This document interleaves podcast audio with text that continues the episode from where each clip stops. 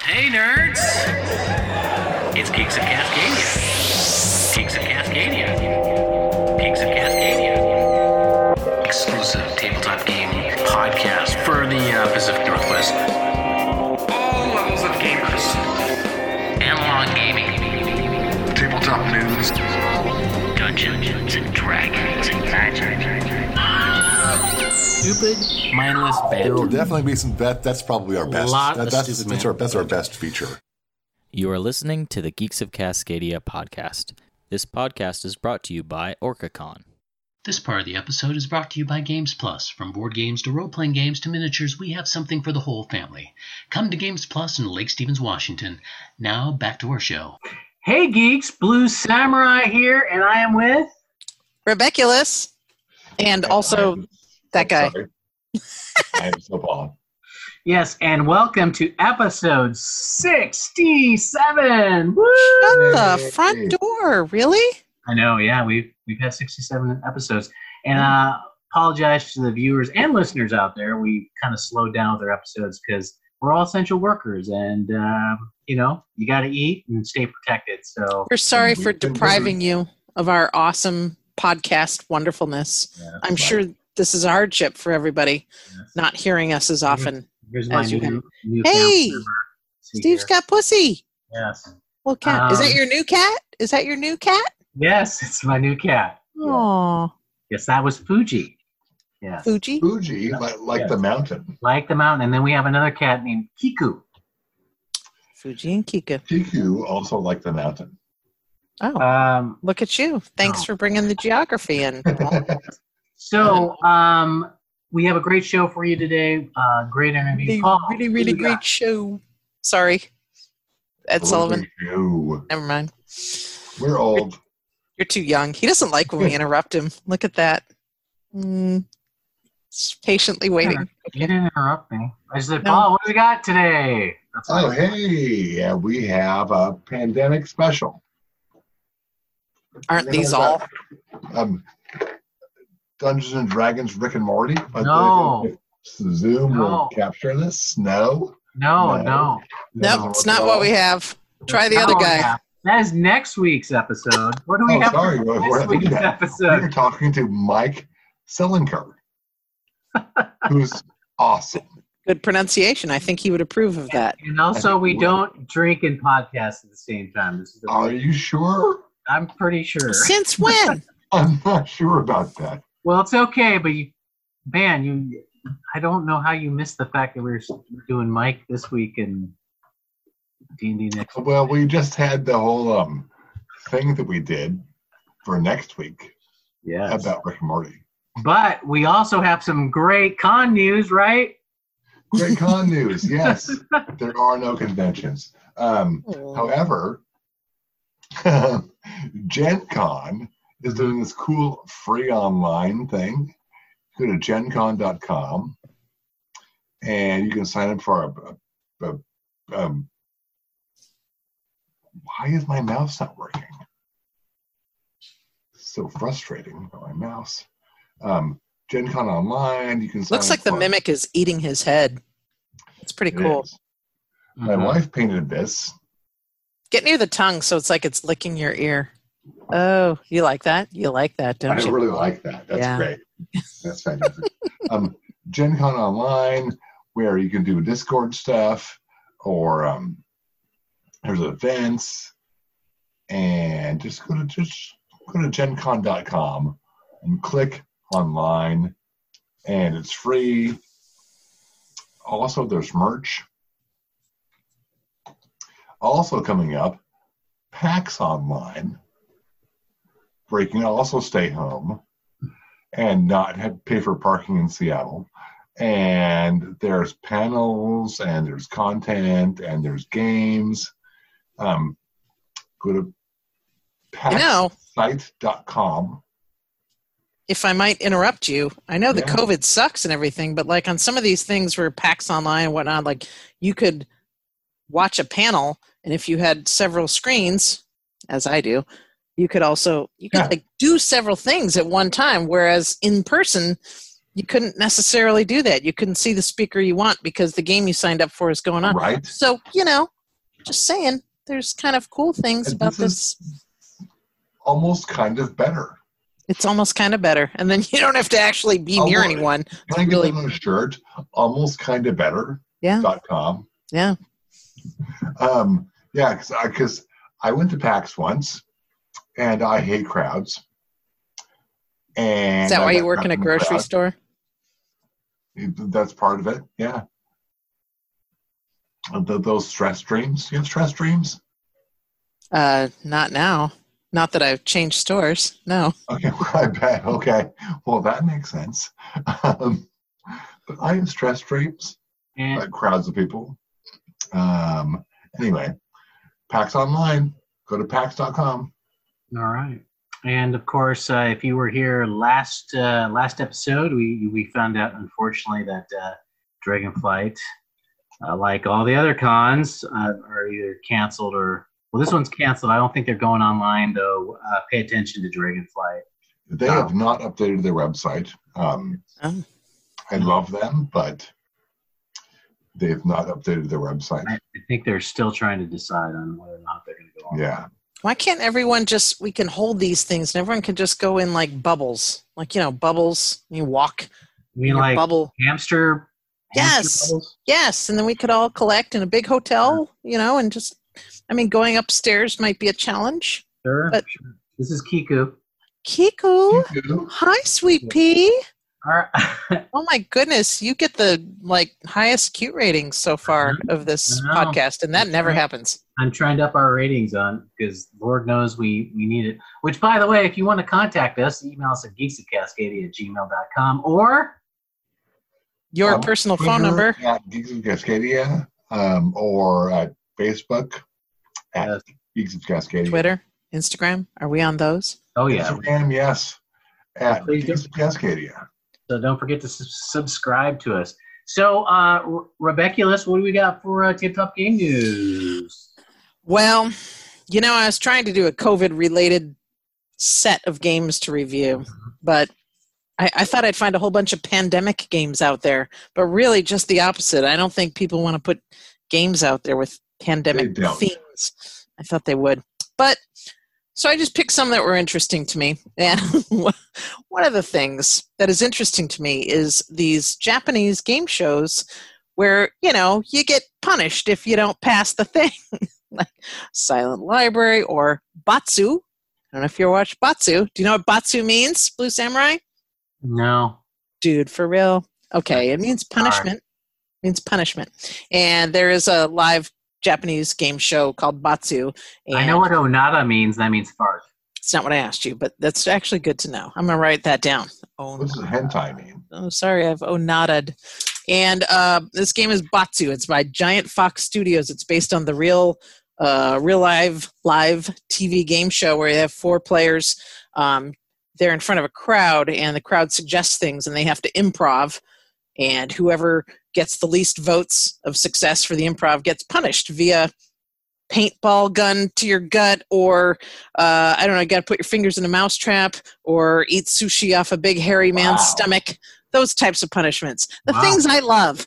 Um, so the uh, because of the COVID, they um, came up with a party game, and you can play your own your own uh, Zoom, you know, Zoomness there. I guess you could probably play more than four, but it still says four players.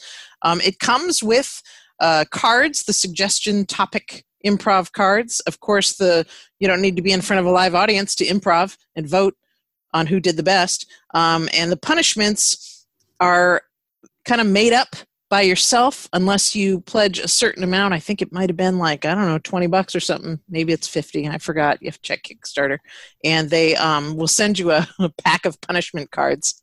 Um, gargling, gargling beer for a minute while singing a song. Um, Oh. Somebody, some another punishment is somebody in your, in your, you know, circle of friends like touches you with a little soft thing for a minute while you're trying to recite Oh. so, you know those types of punishments not it's, it's it sounds kind of cool to me um, and it's uh that's it it's called batsu giant fox studios um and and it's and it's actually not that expensive at all So uh, that was fun. That looked fun to me. Uh, I found this one called 19 Second Story, and it's by Taco Rocket Games. Taco Rocket out of Austin, Texas, and it's uh, by this uh, teacher named Paul Lopez, and he created this game to kill time with his students. You could teach them. That would be a thing. Yeah, anyway, sure. I didn't say, uh, but it looks really fun. He just uh, you have 19 seconds to uh, tell a story, and you have to include a secret word, and the secret word comes from the hand in your deck of the secret words. Everyone gets passed out seven cards, and the opposing team has to figure out which of your secret words it is. Like your story could be 19 seconds long. It could be I went to the grocery store. I needed to replenish the things in my refrigerator. I had to maneuver around certain customers to stay six feet apart. I paid for all my loot and took off. And if you're the opposing team, you might think that loot would be the secret word because that's kind of weird, but it wasn't. It was, in this case, maneuver. I don't know, something like that. Yeah. So that type of thing. It's really simple. It's really easy, Yeah. and uh, whoever gets 19 points first wins. It's like super super basic, and that's actually why I really liked it. Uh, Taco Rocket Games called 19 Second Story. Um, they actually still need some more monies on Kickstarter until like middle of August. Not that much more. Help them out. And Alright. then uh, yes, yes sir, yes, still Paul. Did you have a question, still Paul? No, Okay. support on Kickstarter. Yeah. Um, and then this is the third one. I didn't get to research this thoroughly. I'm sorry, but I'm sticking with it because it looks really, really cool. And if I were to force it being related to COVID, it's because a lot of people are cooking more here at home. It's actually called Recipe for Disaster. It is a Oh. card game of culinary chaos. Um, it's by this chap named Drunken. I'm so sorry, guy. Duncan Drury. Duncan Drury. It can't be the first time someone said Wow. drunken to you. It can't be. Anyway, uh, he's from the UK, mate. He's from Maidstone, UK. All right. My Cockney friend. You can yes. edit that out if you want to. Um, anyway, it's uh, it is also on Kickstarter. They have a few, a few, a few dollars left, please. Um, and it's basically a, a card game, and you are competing with other chefs, and you have a certain number of ingredients that you have to all hurry and choose. And among those ingredients, you have to make this this recipe until someone puts down a times up card. And then when the times up card is played, you have to figure out who has the best recipe, which involves the most ingredients and the you know how successfully you tried to do what you were trying to do. And then uh, the one thing I didn't get to research is the round of chaos. So you'll have to get the game and find out what the round of chaos is for yourself. But it looks super colorful and easy. I love games that are just kind of cards, like a pack of cards. I personally love that kind of thing. Uh, Yeah. You can play like two to eight players. It looks like two to six, two to six players, and um, that's it. Duncan Drury recipe for disaster, Cool. and that, those are my three game picks. Thank you, Rebecca. We're always getting into the Kickstarter and finding out the new stuff out there. Sometimes you can find Fun stuff. I was excited to see a lot of games like this instead of pandemic, like the Earth is ending, like awful political games. Although those are out there too. Well, But speaking there's a, of- Well, speaking of ending pandemics and all that kind of stuff, I do have some game, other game news from. Uh, uh, we got from uh, Team Yankee World War III. They're coming out with their new uh, Team Yankee Americans available with Battlefront uh, Abram Tank Platoon. Uh, you get five Abram tanks that you can get. So check them out. Though, uh, my, being in the military, I think a tank platoon is four, not five. But hey, get an extra tank. Why not? Um, also, another game called uh, 50% off Eco's First Contact. Um, check that out. And from Portal Games, uh, Imperial Settlers Rise of the Empire. Uh, check that out from uh, Portal Games. And um, another another interesting, I think, from it's called Black Parades. Do dice. I'm get, I'm getting this all from Tabletop Gaming News. Cool. Uh, looks like a really neat uh, set of Kraken dice. Black Parades, Black Praise. Yeah, what did you say? out. No, What'd you just say? Black Parade, Kraken dice. Oh. Yeah, check it out. So, Everyone should have Kraken pretty dice. cool. Oh my gosh. Cool. And uh, I know we don't like pandemics, but guess what? Pandemic Legacy Z-Man Games announces Jeez. Pandemic Legacy Season Zero. Oh, jeez. So if you want, Bless if you're not getting enough pandemic, and by the way, Maybe you want Uh, a different pandemic. I pandemic. want to I want to introduce you all to Bob. Hi, Bob.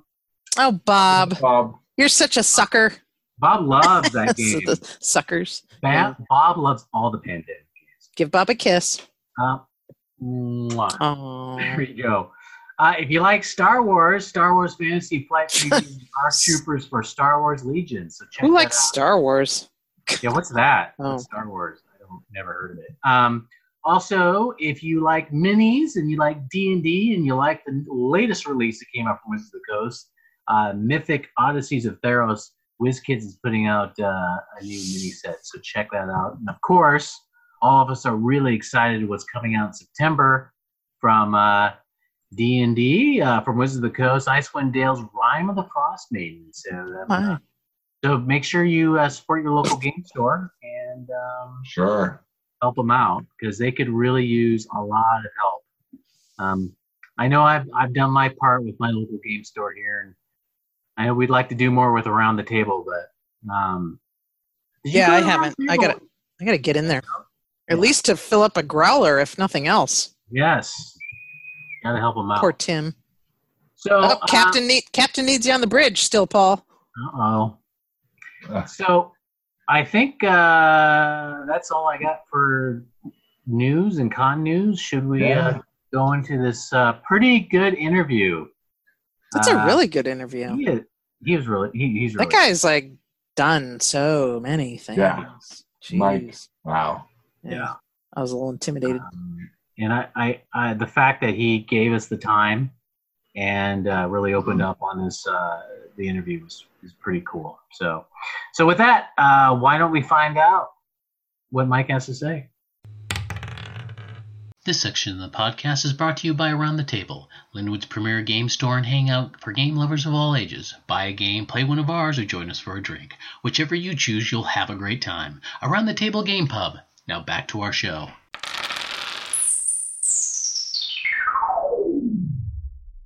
Hey, geeks. Uh, we are here with my very special guest, uh, Mike Selinker. Hello. Mike, how's it going? I'm good. I'm good. I'm glad to join you, geeks of Good. Cascadia. Yes. Now Hey, that we've officially seceded. Yes. And we. and uh, if you want to know more about Mike, you can just go back to episode 15 and we talk about his history and Wow. uh, how he got into this. Wait, what episode is this? Oh, this is 67. 65? Oh man. Not- okay, yeah, Yeah. Go back and go back and listen to the Stone Age. That's right. Right. That's right. We we played games with with rocks. We didn't even have sides to our dice. Yes. Back when there was conventions. Yeah. Exactly. Jeez, I may Yeah, act- that's- I may actually have to listen to this to a right. podcast It- from it us was- now. It was Gen Con 50, and uh, you were so kind enough Yeah. to let me uh, talk to you, and that was, uh, pretty that was cool. Um, who do you got with you? Thanks. Oh, well, well, in the intros and outros, which you will not be a part of. Oh, I uh, see. Sorry. Yes, yes. Uh, Uh, but Rebeculus is always with me, and uh, still Paul is always with me. Hello.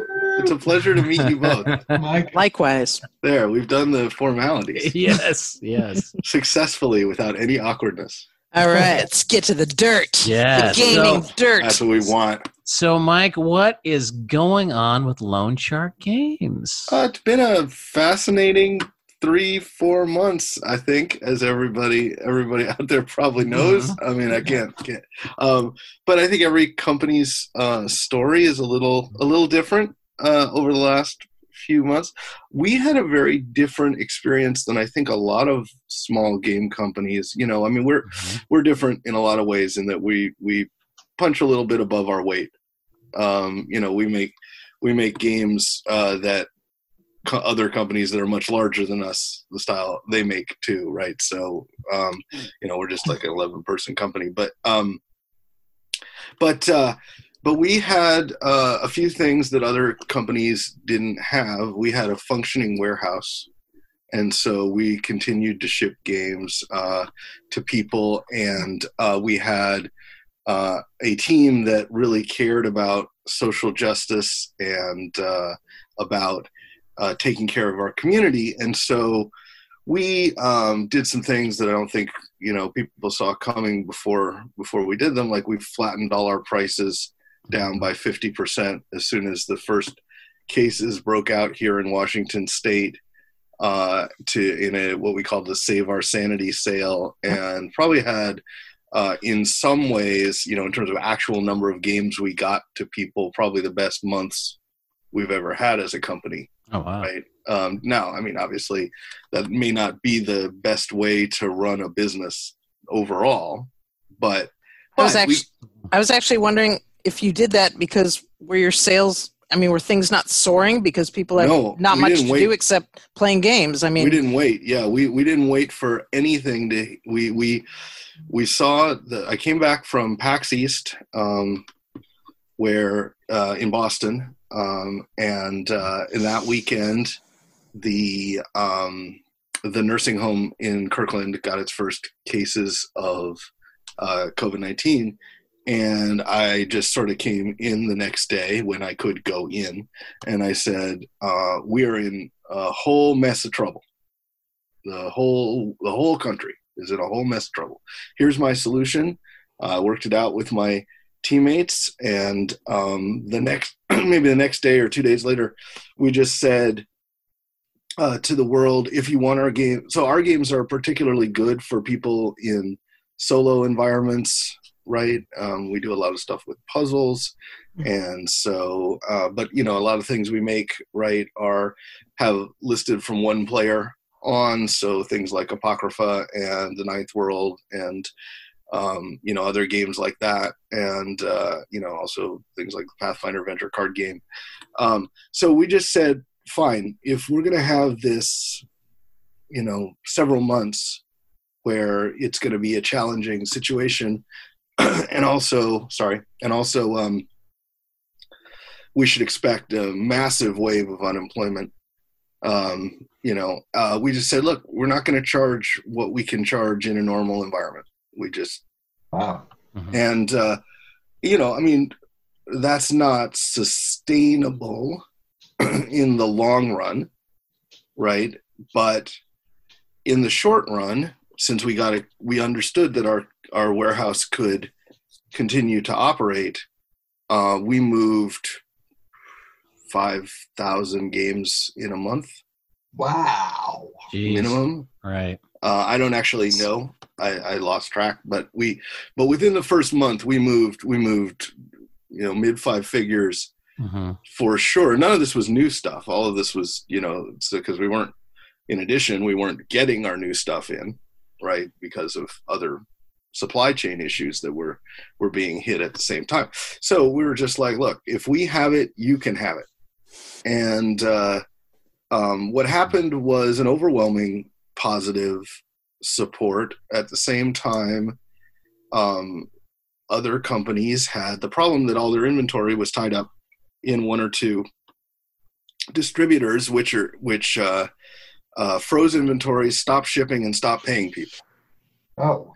And uh, well, you know that's a that's a triple whammy, right? You can't get to your stuff, you can't get it to other people, and you can't get any cash for it, right? Like that's that's that's, and we didn't have any of that problem because we, not that we planned for it, we're not smart. I want to be very clear. we're not, we're, we're not we're not capable of thinking that far ahead, right? but but we're adaptive, and so we just saw the situation. We saw the need that people were going to have. Um, you know, our our I media. feel like you read the writing on the wall at just the right time. I well there like were two was- possibilities right and i said i said these directly in the first staff meeting that we had about it uh, i said number one um, we could look foolish or number two we could be right and we're good at looking foolish we're we're great at that Yeah, We- who cares we, about we, that? we thrive when we look foolish Right. Yeah. and so, what would have happened in that case is we would have moved a lot of inventory, and then we would have gone, well, shoot, oh well, I guess no, you know, no barbecue party, Right. right, Yeah. or whatever, right? It wouldn't have been, yeah. wouldn't have been the end of the world. We would have just been like, well, I guess we didn't get, didn't do quite as well this quarter as we would have liked, or we were right, and then this happens, right? So uh, anyway, it was it was um, significant uh, for us to be. We became kind of a voice for people coping with the the struggles, um, and then you know the other thing happened, right? So yeah. so then we're like, okay, we're we're riding. We we've done like two or three charity fundraisers for COVID nineteen uh, relief, and um, then uh, then May twenty sixth happens, right? And so uh, now um, we get the sense from you know again we're not smart, we haven't planned for this, um, but uh, a rising tide of anger uh, and you know championing for justice happens and we're just like you know we're gonna be we're gonna do our best to help lead this too and Can I- so Can I can Yeah. I interject? Because it goes into one of the things, and like I said, I wasn't kidding. I, I read and read and read about you since I woke up this morning. So, um, um, and yeah, it's not um, uh, about the whole Black Lives Matter thing. Um, it's it's not to talk about you know profiting off this off No, COVID or anything else, think so. obviously, but i wouldn't call uh, what we've been doing I- profiting I read your uh, yeah, I read your your statement, um, your your yeah big statement about the um, coming clean, your complicity, and it was awesome. I thought it was an awesome stream of thought. And you keep saying you're not smart, you're not smart, but I disagree. well What at you are is- least i'll say we don't plan How well, what that? you are is reflective, which is an awesome trait for That's- people to yeah. reflect and and think it. about what they've done. And to me, um, it was actually uh, prior to this, about a month ago, I had read a statement on Facebook from our mutual friend that we have, who's was my first DM, and I was unaware because I'm a very recent D and D person. Um. I didn't play this when I was a kid. I was very unaware that that this bled into the gaming world. And so when I was reading these things and, and all these Wizards of the Coast, all these cards, these cards that they're getting rid of and certain descriptions and our friend saying he's not going to use these terms anymore. And I just thought, wow, I, I kind of never even thought of that. So Mm. after reading all the things that you wrote, um, after reading that this morning, what, like, I mean, talking about it and, uh, you know, being um, accountable is, is the first thing, obviously. So what, what more are you doing? I mean, you can't, I can't, you can't very well, like, I'm going to rush out and hire a bunch of diversity employees. I mean, no in fact what are we've you seen doing? the are you- effects we've seen the negative effects besides the removal of the certain grammar and terms, Yeah, we've Uh, seen the, we've seen the negative effects of of pro forma hiring.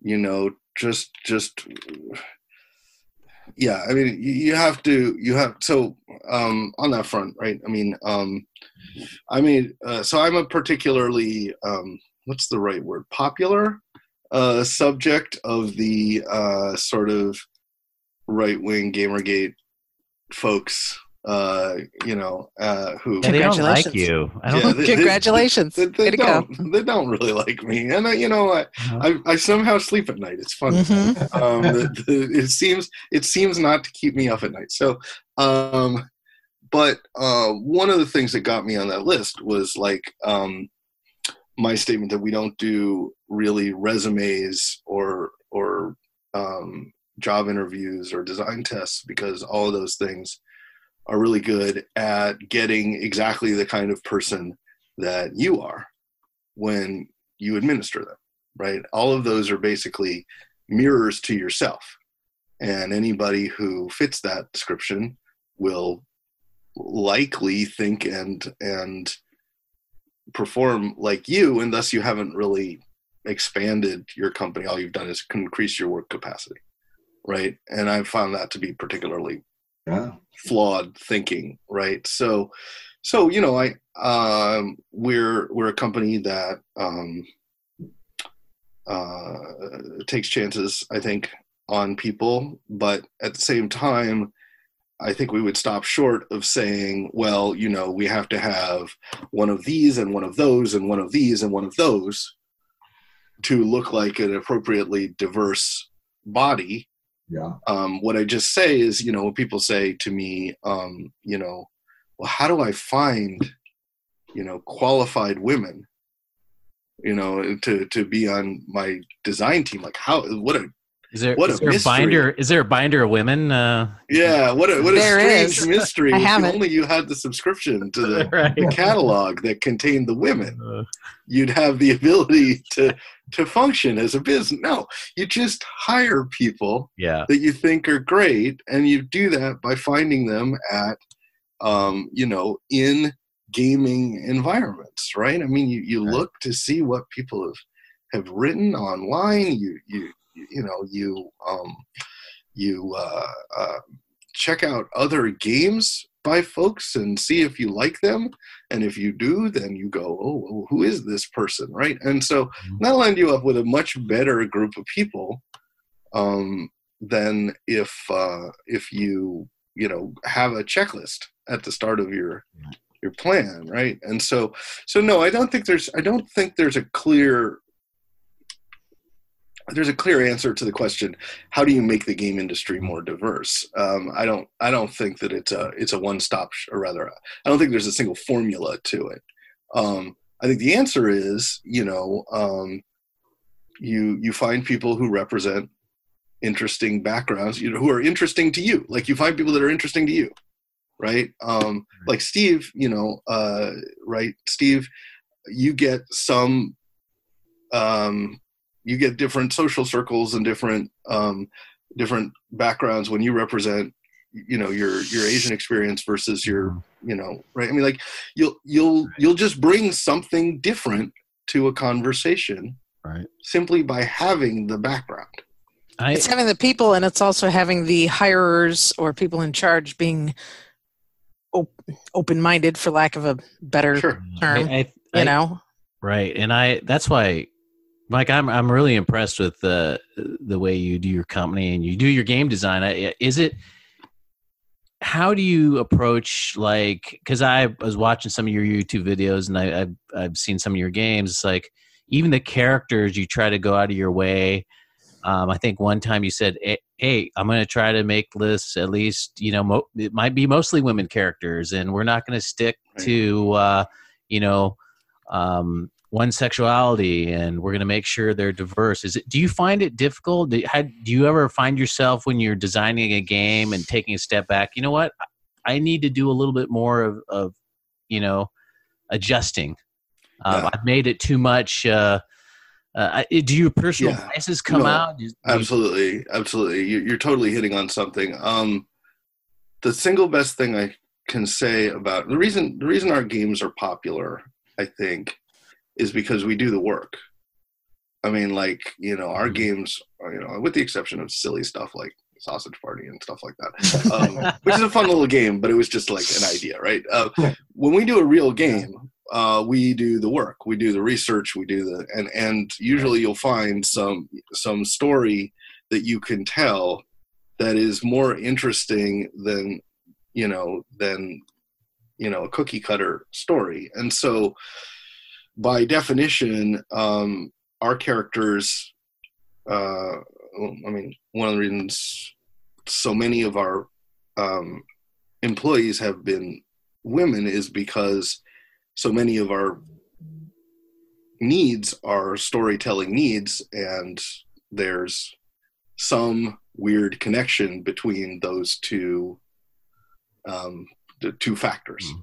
i can't i can't explain it. I don't i don't think it's genetic. I just Mhm. i i think that there seems to be some thing that that uh, if if i were to go with one of my games and just go you know it's all it's all men trying to make this i'd get a different result than if than if the stories come through it uh, a, a, a group with different differing uh, gender experiences. And so and the same's true with with race and sexuality and things like that. I, I think that you know i can't i'm lucky. I, i'm a good writer so i can tell pretty much any story i want. Um, but is it going to feel right? Is, am i going to know it's right unless i can bounce it? Yeah. unless i can share Does it, it ever- does it ever kind of bum you out? Like I kind of feel like part of the I mean creativity is just like you just have stories in your head and you're just thinking of things and and oh this would make a cool game or a cool book or what have you and and then you have the realization of like I need to do this the right way so that I won't get all this backlash and so that everyone is rep you know I mean is I, I've never Is it found it kind a of a- limitation. okay I've never found it a limitation. All right. Uh, I find that every now and then, um, like I'm a horror writer, and so I will have people say to me, "You've gone too far." oh I've definitely had. why have they said that Oh, I, 'cause- tell me tell me 'cause why I, I It- on a fundamental level, with a, I, I I don't sympathize with anything I'm writing. Oh, did you write hap- like did you write some baby murdering things Sure. or puppy Uh, puppy un- kicking things? Undoubtedly, I mean, I, I, I can't even think of an example. does, but I'm does sure it I have to do with some, with a certain house on the hill? Was that, Yeah, well, I mean that, that's the thing, it- right? I mean, Did- like, Did someone realize on the hill- betray you? did, did Well, you actually get pulled? I don't feel. I was never in. Everybody assumes that I was in some sort of house on the hill, and Come on. and come on. I don't actually remember. I mean, I grew up on a hill. I grew up on Capitol Hill, can I? but I knew where all the elevators went. Can I? Like there was never any point in my house where I didn't know where the where where the things in the basement were. I, I, I got a quick, quick. I know this is a little bit of a tangent here, but it's like because you brought this up. Was there something that you had in there, some event in in that game that you that that your bosses went, no, Mike, we Oh, are yeah. not putting that. Can you give us an example? Is that Oh, cool? I've had. it? Um, Just one, just one. Come on. yeah. Well, yes. Um, so, uh, well, I, I specific to betrayal or to any of the games. oh, bet- betrayal. Um, in the case of betrayal, gosh, that's a little that's a long time ago. Um, I We definitely need we need brought- some think way back music. No, no. I mean, yeah. So, so um, Betrayal was not a single person's product. Betrayal was uh, designed uh, at its core by a gentleman named Bruce Glassco and uh, refined through another gentleman named uh, Rob Daviau, who's gone on to amazing things since that point, uh, creating a legacy genre, uh, launching Dark Tower, and a number of things. And so, uh, but then it came to, but but but I was the person who said, "No, we're putting this game out. I need it. I need the team." Uh, and so I got this. I got the best horror writers. Um, and so I got uh, Taylor Woodruff and and uh, Bruce Cordell and, and other people at Wizards of the Coast to um, to write, and I just let them loose. And you know, I mean, like uh, what you definitely see are the watered down versions of what Wow. they of what they pitch. I want a director's No, cut. no, Darn que- it. no yeah, question me too. The director's cut yeah well i mean you might not. I mean like the thing is like uh, like in the sense like you know there, there were definitely times when i or other people would come forward and the end result of the process was not um uh oh wow you know you you introduced a great new mechanic on how the house could could cannibalize itself but oh my god i never want to do that again right. Oh. and so oh wow. yeah and so so i mean you you learn the boundaries of of of what a you know some some of the games some of the horror games that we make are, are a little sillier than others and some of them are like like serious business. And and a game like apocrypha that followed up that was like here we get to do whatever we want. There's going to be some silly stuff. There's going to be some really serious stuff right? Um and uh and so um but yeah i mean like i'm the person who comes forward and says, um, "Well, there's a there's a game. I won't spoil the ending for you, but maybe we'll play it sometime. Uh, a game of Apocrypha called Mike Selinker's Private Game, and the the rule about that game is that you can never tell anyone what happened in that game. You can never tell you. It's the rule. You you commit, and the way I ask the question is, do you want to play a horror game? If you want to play a horror game, we can play a horror game, but you have to say, I want to play a horror game and accept the consequences of that. Okay, next to OrcaCon, when we Steve, actually tell have, us about that after you play it, will you? Now you won't be allowed to. in an actual OrcaCon, where we ever meet again, Yes. we, we're gonna have to do that. I would love Man. to. Uh, I've run it. I've run it probably twenty times now, and nobody comes. Are there like it. special robes and candles? and No, no, no, no, no. we- I, to be clear, everything we do is uh, is, is is all for um, is, is all for entertainment purposes. Right. It's just that my definition of entertainment isn't always the same as everybody. I have a So- question, Mister Mister Hobbs. Sure, Like- if you could. Yeah, go ahead. Yeah, sorry. Uh, um, what what made you decide to submit a crossword puzzle when you were 15 years old? Jeez. Is Um, that just well, random, or were they having no. a contest, or no, no. Uh, I I'm talking so- about. You're good.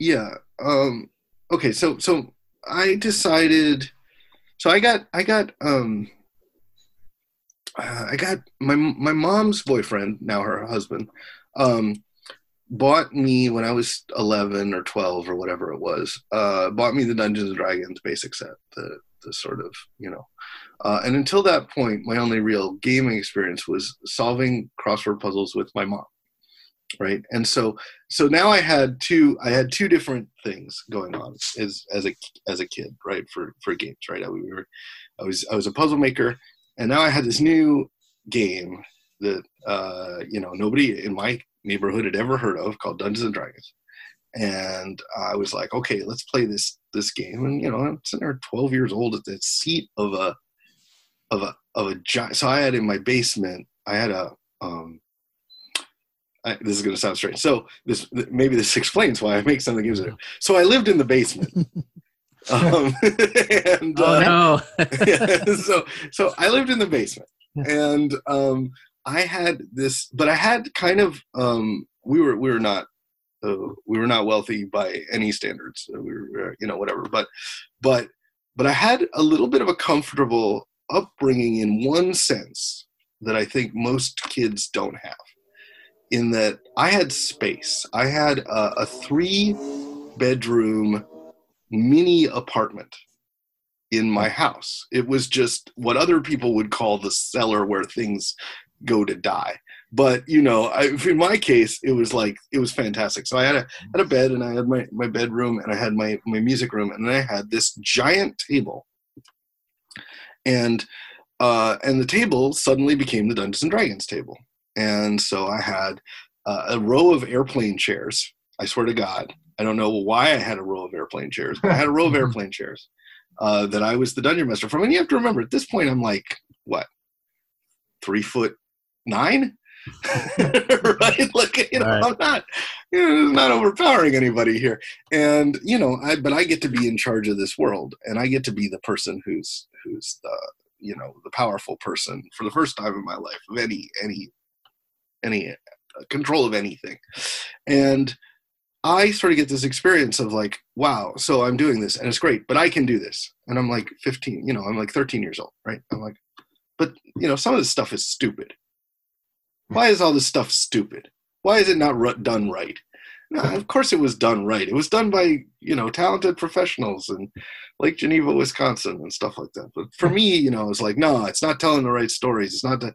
So I, um, I decided that and the same is sort of happening with me in the uh, puzzles is like i decided all right I get something out of this but let me try making one you know we didn't have you know any tools or anything like that in that regard. I just sort of got some graph paper out that i got from being a dungeons and dragons player right? And these two things made perfect sense together. I didn't know what graph paper was prior to prior to getting the d&d base set. And uh and I just drew some words out, and I figured out I could write in two dimensions at the same time, and which is a weird thing. And um, and I just sent it in, and I never told anybody what my age was. Right? I Oh. just I just sent because at that Oh, okay. point, you know, you don't get on a Zoom call to talk to the editor when you're submitting something, right? You just sort of throw it over the transom. Hi, my name is Michael D. Selinker. It's very important that my middle initial is in there for some stupid reason. Uh, it makes me Makes feel it sound more important. right. Yeah, exactly. Absolutely. And I send these in, um, and they respond with um, with with feedback of like, yeah, you got a lot going on here. Um, don't really like this one thing. Can you change that one thing? and I'm like, sure, these are adults talking to me. I do what adults tell me, right? And um, and so so I did those things, and I got a little bit better. But it was like you know over a couple month period, and I sent the stuff back, and they printed it. And then I think by that point, though, they had started to figure out from the correspondence that I was missing some some pretty clear you know like I, I i'm just guessing that at some point one of them turns to another and said this is a child right?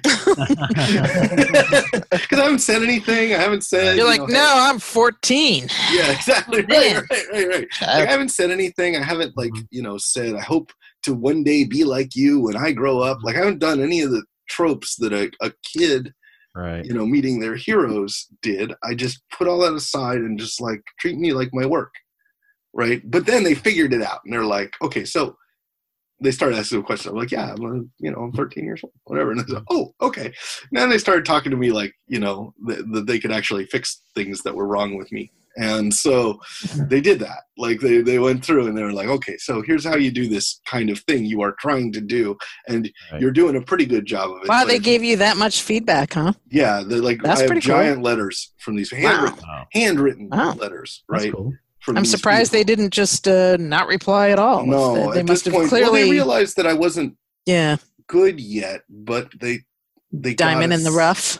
They got a sense that I was going to be. I mean, they're printing my stuff at you know age whatever, 14 or 15, Wikipedia said 15. whatever. Yeah, that sounds right. Um, well, if you got it from Wikipedia, it's got to be true. That's Yeah, yeah. uh, and uh, so yeah so um, they're printing my stuff but they're also editing it heavily that's the other thing that's going on right is that that what i'm seeing is how when you take something that i have thought of which somehow i'm able to think of at age 13 or 14 but not quite fully formed enough to execute perfectly.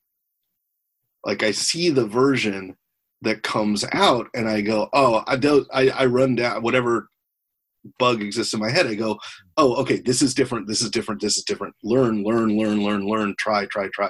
And uh uh so i i managed that process i think very well in the sense of like i'm going to absorb everything out of the brains of these people as i can while they're still talking to me and so yeah And uh, absorb it, you did. well, Yeah. by the time I was, I, I put myself through college um, in on the basis. Of, sorry, that's not a true statement.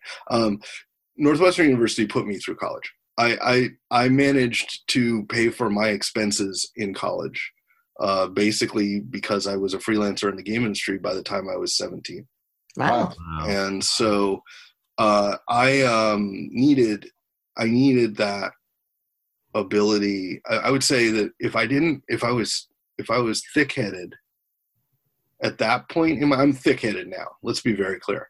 Uh, if I was as thick headed now, then as I am now, uh, and resistant to feedback and stuff like that, I don't I don't turn out like this. So, Mike, you- because right. yeah, go ahead. I was going to say, I just what I've noticed is that you know there's some game companies uh, put out something, and this is going back to diversity and all that. Mhm. 'cause I'm just curious about your your background, how it brought you to this, but you you don't just you don't just talk about it, you walk the walk of uh, diversity and social justice and your progressive politics. In fact, I've seen you support candidates. You've been uh, very vo- very vocal with your writings. Um, you practice it in your business. Uh, I'm just curious, where did this all come from? Is it just the way you grew up? Is it the fact you? I believe you worked for Mayor Daley in Mhm, Chicago for a while too. Was Yeah, it um, Chicago politics? Uh, what Mhm. what what yeah. brought this about? I was uh, I had the fortune of well, so I mean, as a kid, um, my parents were very vocal and and um, very strong-willed about things, uh, about social things. Um, I went to protests before I could walk, you know, stuff like that. And uh, but uh, I remember doing. I remember things like when I was seven, eight years old, making signs for candidates and stuff like that. So I mean, I, I was I was always steeped in this. I um uh, when I went to school um, for uh, journalism, I became a serious journalist and um, investigative reporter, and then sort of the, there's this sort of overlap of um, the the Richard M. Daley's crew uh, in Chicago and the beginnings of the Obama machine. And I happen to be lucky enough to be coming into Chicago at that period of time. And so I got to meet every never never met Obama, but I, I met literally everybody else and worked Oh. with uh, everybody else in that. Um, Obama was uh, surprisingly not um, not a major figure in that movement, right? He was he was like me on the fringes in some sense, right? We just didn't overlap, but but we um uh and so you know, but the more I did that stuff, uh, the more I did serious stuff on hate crimes and discrimination and housing and federal uh, funding of education and stuff like that, the more I just needed to be a gamer. Right? Like the more I mean I I my output of one did not impede the output of the other. It increased the output of the other because I had to be like, I can't deal with this every day. Mhm. Every day I gotta, you know, deal with, you know, gang I you know, I was the city's, you know, an expert on gang symbols and, and the hate crime database and stuff like that. That's stuff you can't take home with you, right? You gotta gotta clear your brain out, right? Mhm. Otherwise you go mad. So is- is that why maybe you chose the path of game design? Because it sounds like Yeah. you could have you could have been great in government. You could have been the chief. well, I could have been okay staff at the very or- least. Could have been a contender. Oh, yeah Sorry. i think i think you showed you show a very clear reason why i wouldn't be good in government right i mean like you you you know how to get you, how to get people who differ with you to come to heal and He does. and and and and make make something positive out of your differences and i'm not tolerant I feel like you are where exactly where you're supposed to be. no I mean, yeah I, i i, I would love not. this. I and and uh, let me know when I'm allowed to ask him about Maze of Games Oh, we'll get there. because oh my gosh, I yeah. absolutely am just wrapped by but that. to, but to, to sort of more answer Steve's question, right? I mean, like, um, I I definitely don't never saw myself as an elected official or a, a but I, but I definitely feel like being like I've had the luxury of being, you know, like uh, our our representative here is Pramila Jayapal, uh, and uh, you know, she and I Mhm.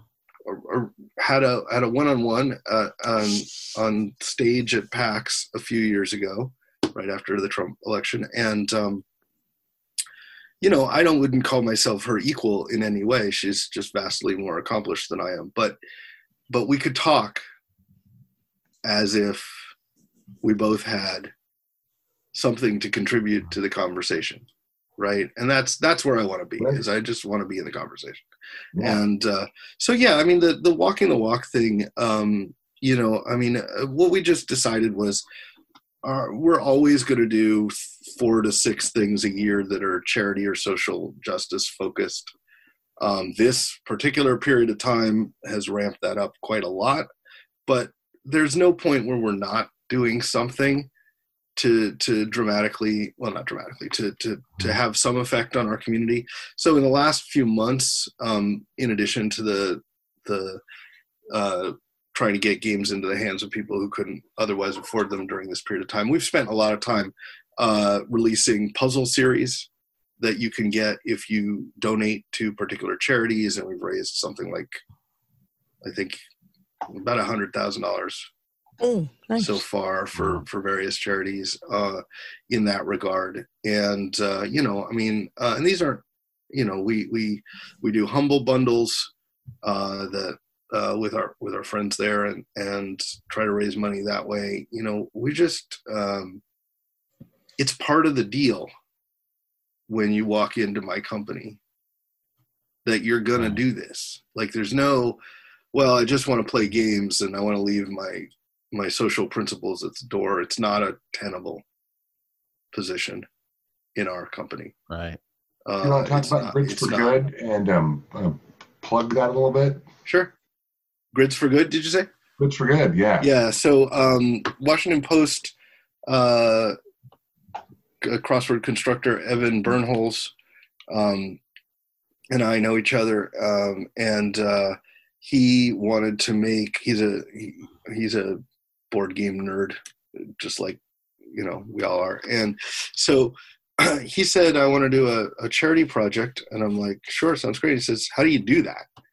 And I'm like, "Oh, well, all right." Um, so so we got we got together and we sort of figured that element out. And uh, but what he was able to do that you know I just thought was amazing was he got everybody who's a crossword puzzle maker that has any sense of social justice to contribute. He was just like, look, I'm doing this. I want people involved. You know, hit the mailing list or whatever. Said, look, if you want to be involved, we're doing this thing. And so what it is is it's uh, it turned out to be uh, 42, uh, auspicious number, 42 uh, crossword puzzle constructors of of of varying backgrounds um, uh, from all over the world. Uh, contributed to this project. Um, it was originally designed uh, to be just to benefit uh, COVID 19 focused charities. And then, as I mentioned before, things changed. Uh, so we, we they added a social justice element to it. Um, and, you know, uh, one of the great things about doing these projects with lots of different people is we all have like different groups of people that we talk to. So I have a mailing list. You know, he has the Washington Post. That's not trivial right? Like you, Yeah. you, know, you like, like I, I don't know if I don't know if I I don't know if it was in the print edition, but on the web web edition of the puzzle page, it's like here, here's this thing where some of us are doing, and his bosses are like, I guess that's cool, and uh, so um, you know we raised money for for a lot of charities that way. That was one that what didn't require you to pick a specific charity. Sometimes. Um, like the stuff we do on puzzlepop.com or Lone Shark games slash donation uh, sometimes will be about a specific charity. So we did one for Every Mother Counts. We did one for um, uh, the Equal Justice Initiative. We did one for Campaign Zero. Um, you know, all that's in the last three months. I in you're man, you're just amazing, man. You always come up with these games like constantly. I don't know how you do it. I You're know, I always know, I Thinking know, I ahead, know. and you've been able to put out something um, uh, where you combine your because you're a student of game design, Mhm. game theory, I think that's right. a- and and bring it in with with politics and you had I, i'd read some of the stuff uh, you had you had a book at one point um, where you kind of combined the two and it was like wow i i was actually doing this and i didn't even know about it Uh, yeah. game, game theory is is is part of it is psychology Oh, it's it's um, it's all that. Yeah. can Um, you talk my- a little bit about that and where, Yeah. what, what your next project on that is Well, I will, and I'll make an announcement. Um, Ooh, you okay. will make an announcement. um, so, um, okay, so uh, newsflash. Uh, I hope this doesn't isn't spoiler. Uh, in 2016, we elected a sociopath as president, and uh, I Wow. and I was just like, how the heck did this happen? How how how did that how we do? How we I do th- this? Right? Like I'm walking around like a hammer has I think we're all stunned. yeah, i walk around like a hammer has hit me in the forehead. Right? Don't I'm make me relive it, man. Well, no, I mean, uh, yeah. uh, well, I, got some news about November, by the way. Um, so, uh, so we uh, anyway. So, I mean, you know, like everybody else, I'm like doom, doom, doom, and Uh, but then I start thinking about it. Right? I'm like, okay, so there have to be some lessons here. Like there have to be something. And I'm like, and I start thinking about it and thinking are about you it. trying to make lemonade out of those lemons? Well, maybe, maybe, um, you know, in a certain way, yeah, but more just like trying to not scream all the time, right? Just try to try Yeah. to well, that's try try to try to figure it out. Like I figure everything else out. Like I mean, that's what I do. I figure stuff out, and so that's my job. And so I'm like, can I treat this like it's my job? What would I do in the environment where this and and I remembered all this stuff that I had been taught uh, or, or, or had learned or read about game theory. Um, a friend of mine, a, a, a, math teacher named uh, Rich Malena-Webber, um, is uh, you know he's a game theorist. He's straight up 100% qualified game theorist. I am not, by the way. I never went to game theory school. He went to game theory school, and so um, so I'm like talking to him. I'm like, does this? Am I doing something right here? He's like, yeah, do what you're doing.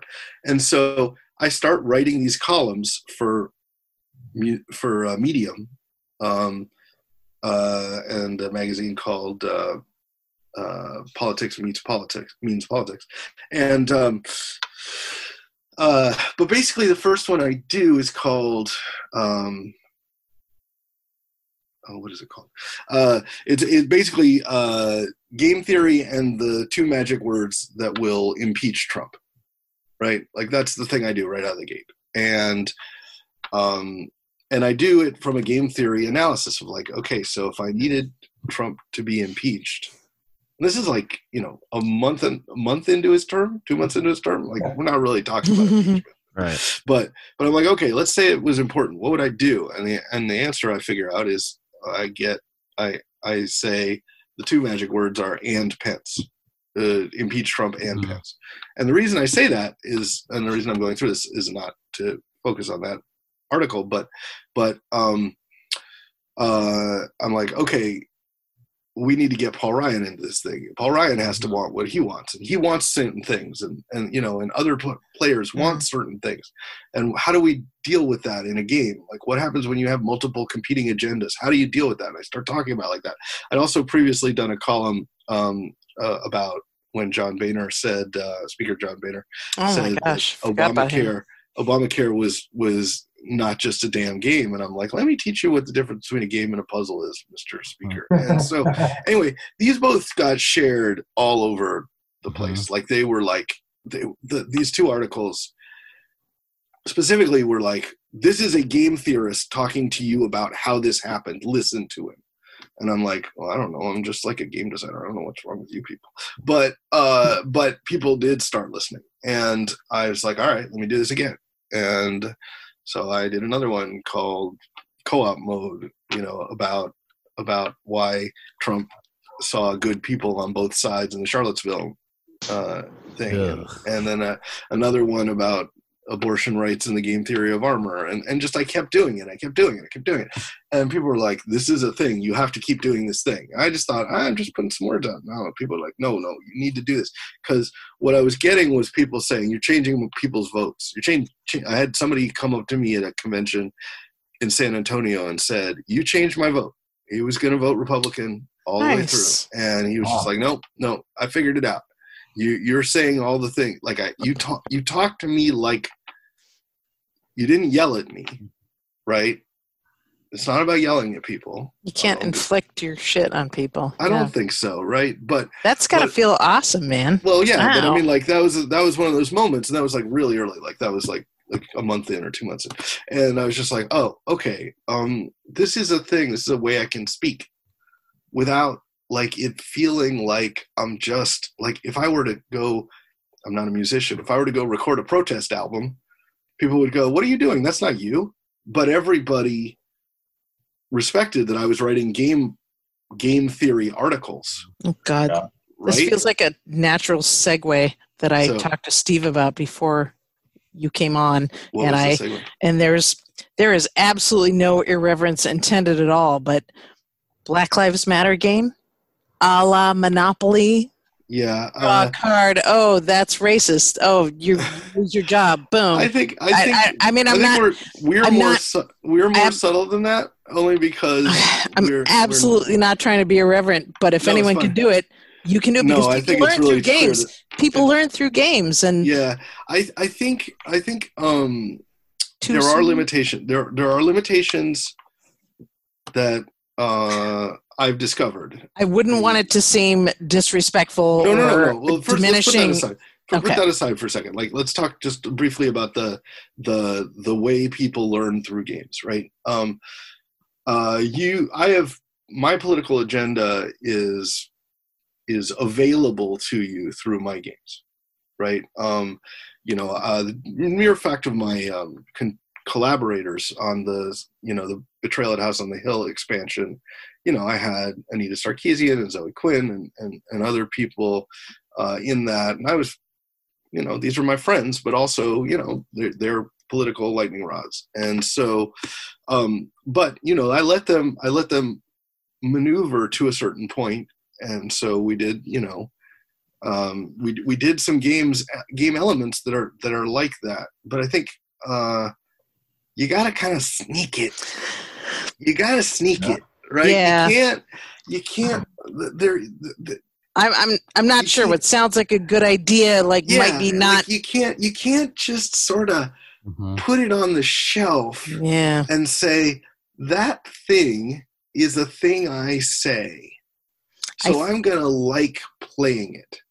Like cuz you've already sort of depurified your game experience through that lens, right? Um so I'd much rather do something that's a little more a little more subtle so that you know what people see like all of our games are thin thinly veiled parables. I think my game thornwatch which we made with um with uh, penny arcade uh, and and our guys uh, rodney thompson and chad brown and liz spain and those people um uh is a is i mean very clearly an echo an ecological parable right? It's clearly like if you look even you take any moment and you understand that this is you know the the environment is rebelling against humanity and and stuff like that like all this you're gonna get a pretty solidly left wing take on you know how people damage the environment and and stuff like that. Uh, the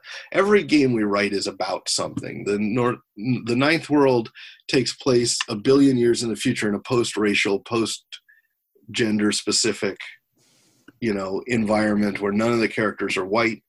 Not many of the characters it's really difficult to tell what gender they are.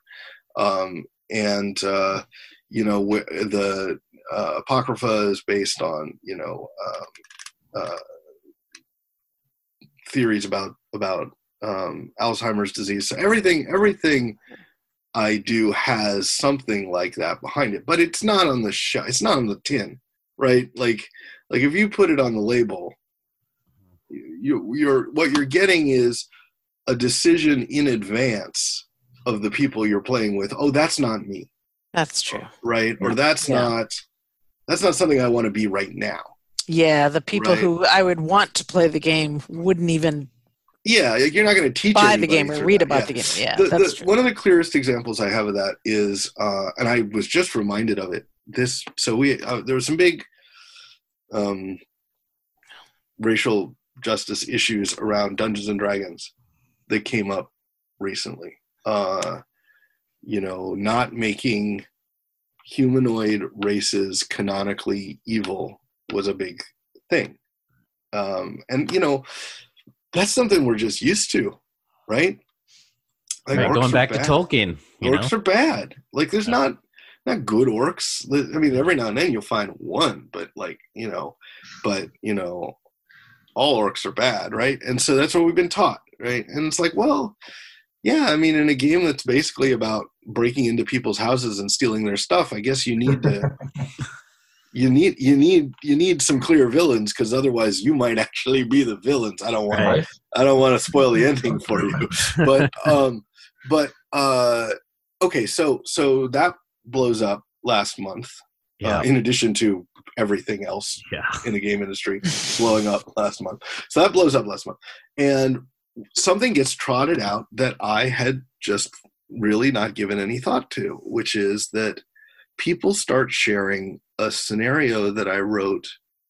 Um, sorry, a, a scenario, a Dungeons and Dragons scenario I wrote for Dungeon Magazine in oh I don't know some some two decades ago, um, uh, and it's called Dark Thane Macbeth. It is a um, uh, it is a part of a Shakespeare series that I do. I did a thing that had um, the Tempest and King Lear, and sandwiched in the middle was this version of Macbeth. And what it was about was light elves and dark elves working together to try to stop the events of Macbeth from destroying them both. Hmm. And somebody noticed and sent, you know, sent, pointed up and found a PDF of it. Um, somebody noticed that that was maybe the first time, and maybe like one of the only times where, you know, as a group, not not Drizzt not the individual character, but but the group of dark elves was treated as if it could have variation in its you know in its in its belief system. I didn't know what i was doing at the Mhm. time. I just thought it was cool right? But i realize now that it was a huge deal for the editors at the time to publish that that story. It was huge deal because at that point you know dungeons and dragons was not the vanguard of anything No. right? Dungeons and dragons was a reflection of our culture not not anything that was going to lead to anybody right? And i was saying well wait a minute now let's let's put some messaging in here. Let's let's be on the right side of stuff. And i don't think there was any Uh-huh. I, I don't have the correspondence but i don't think there was any like correspondence between me and the editors at the point where we were saying you know let's do something let's strike a blow whatever but um but it mattered to people uh that Yeah. and and I totally forgot. I totally forgot that, that was a thing that that happened. I feel Um, like I feel like we do forget because I mean, you know, we're all basically white, and I don't know about you, but I grew up super sheltered, and there's the good guys and the bad guys. It's fun, you know, and everything. But the reality of the world is that there are shitty people in every race and color, and awesome people in every race and color, Yeah, and I everything. think, I think it's a better place. and it's not disappointing in a game i don't Yeah. think it's not disappointing to me to see all this represented like Mm-hmm. there's a bad guy and i don't care what he is he's a bad guy and there's a good guy and they're defined by their actions right. you know? Exactly. Like I think I think the game doesn't the game environment doesn't lose anything if you have to be clear when somebody's doing an evil act rather than yes stating that because of their nature they will do evil acts Yes, right and so that's the that's the big thing right and I- so uh so yeah i mean like i've been doing this for a while and it's been everywhere in my in my life it's just the last four years has been right? Just well for everybody. But for me it's been very clarifying just like okay i don't get to sit on the sidelines. Um you know i'm from an ethnic background that does spectacularly poorly during fascism fascist regimes. And so i don't I, you know as a jewish person i just don't feel like shut up go along to get along kind of stuff Right. works really well for me um, that doesn't mean i have to Mhm. have my message in front of everybody at all times but i have to give them access. I'm sorry i don't Mhm. have to do anything. I feel like it is the right thing for me to give them access to it if we want. And that was the thing that game theory and the age of chaos was about right? Was taking these columns that i've written and just saying there's a hole here um, uh, with a w there's a hole here that that you need to get that is it's all part of a single interlocking game system. And you know um, and it, and it helped to to clarify these things through through understandings of poker and chess and Dungeons and Dragons and and football and and and all the other things that we can relate to, uh, as opposed to these monolithic things that are just you know billionaires and and politicians making backroom deals. You're like, oh, that's I, that's something I can't do anything about. Well, actually, no, there are lots of things you can do about it. Um, so now uh, I said there was going to be an announcement. Um, so uh, I'm doing a new edition of Game Theory and Age of Chaos. It's the omnibus edition. It's going to have um, like two and a half times as many essays as it had last time, and it's going to come out later this year. Um, and Awesome. uh, and uh, so I was like, okay, I need a new introduction, somebody who can write something from the point of view of 2020 and being in the middle of it. And who better, who better than the veritable Steve Hobbs, Woo! But that guy, Uh, Yay. yeah, who has written the introduction, a great introduction about his his gaming past and how Mhm. it intersects with. Well, I'm not gonna. Why am I telling? Well, you tell.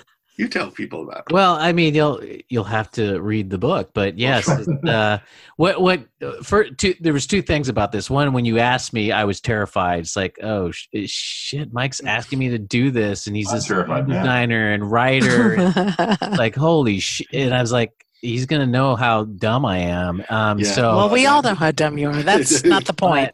so I actually I finally got the time to read through the entire book and it came to me it's like holy crap this is I, I've been doing this but I didn't call it you know the because each of the game theories has a as a name and it's like I didn't know I was doing this holy cow I was doing this. And game theory is as I read the book and as I dove I did some of my own research about it is part of it is there's math involved but there's also psychology involved. Awesome. and it, it's it's influencing people um, as well. And so that made it easier for me to write this. And i, I went okay i'm going to write this foreword and, and hopefully uh, mike doesn't totally destroy it no, Um, I went in. It went in almost exactly as you wrote it. Uh, wow There was, uh, there were, you know, um, you're not maybe not the best at punctuating things the way. I thank No. you thank no, you he's not. He doesn't I'm believe not. in punctuation. But- Period. but you know, don't worry. It's not like you're crafting anything important Right. in your day job.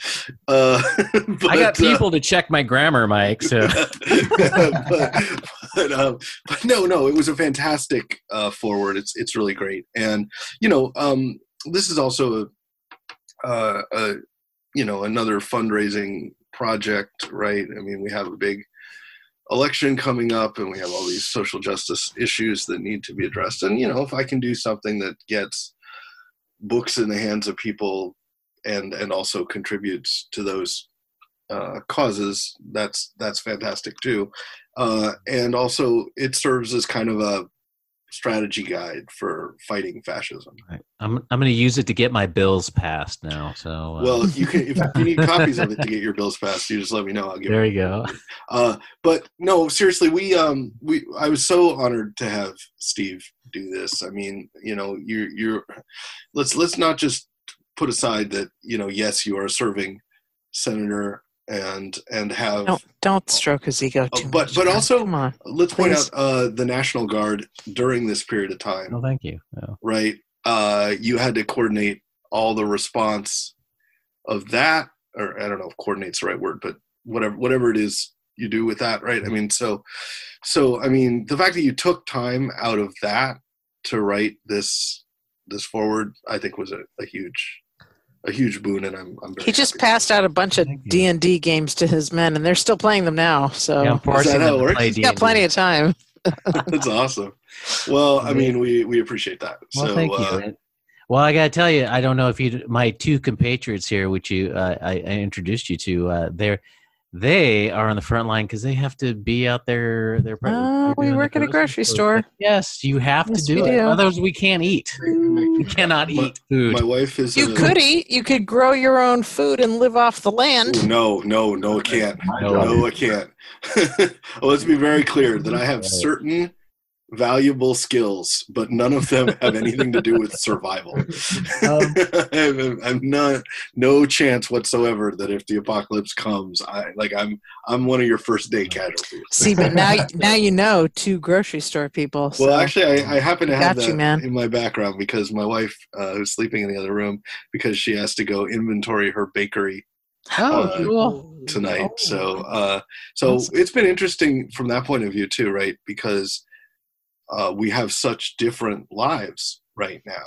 Before, you know, before the the pandemic hit, um, you know, I was at an office every day. She would come home, you know, from managing the bakery and, you know, take care of the dog in the afternoon, you know, and, and all Yeah. like, like she had a she had a life that was confined predominantly to the hours of like 4 a.m. and, and, and 1 p.m. Right. Whereas I had the struggle out of bed at, you know, 1030 oh, I hate you. and Oh, yeah hate right it. i mean like and then i'm still hmm. still working at 9 p.m right so we had these like but i'm at my office or whatever right and so so then this thing hits right and now obviously we discover who in our family is essential and non-essential. Right? Like a very clear definition Right. that the game designer we can do without. You know what though? I mean, yes, but at the same time, it's like yeah, we need to eat, but we also need something for our brains, right. or Well, fair we're going enough, to but I like mean- lose it. But in Maslow's hierarchy, But yeah, I agree with you. You're Yeah, gonna put. You're gonna She's- put get yeah. food to people ahead of that. So Damn, you're married to a baker. Yeah, Dang. so- so Wow. I'm married to a bakery manager. It's even. Oy, oy. Um, so awesome. so uh uh but you know i mean like now right i run my company uh, you know we have an office but it's not being used i run my company virtually and so we meet every day and my dog is very happy with this situation he thinks whatever whatever happened it was the best thing that ever could possibly occur he doesn't read Yeah. newspapers yeah. and so but also you know it's really changed my schedule r- radically because when yvonne comes home i'm like i don't want to do any more work no, but you better make dinner for her. well I, there's a little bit of that but but but but seriously like like like the the the the the nine to five existence just doesn't feel No. Like a thing that I want to reimpose on my life when this is all over, right? I mean, not that I'm saying I might have to, right? But like, Right.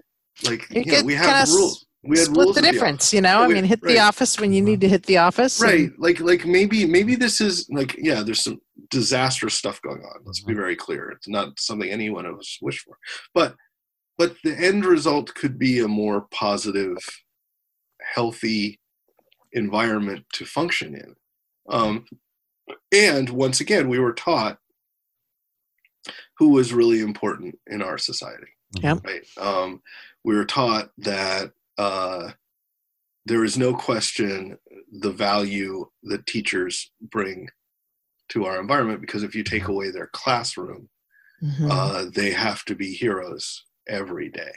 Yeah. No question, right? And so, so all of them had to learn new skills, and and uh, you know, parents had to sort of get an empathy for what their uh, teachers were doing with their children because they couldn't function yeah. without them, right? Um, and now going into the new school year, we don't know whether or not there will be open schools here in Washington State, um, uh, or at least in various asp- various parts of Washington State.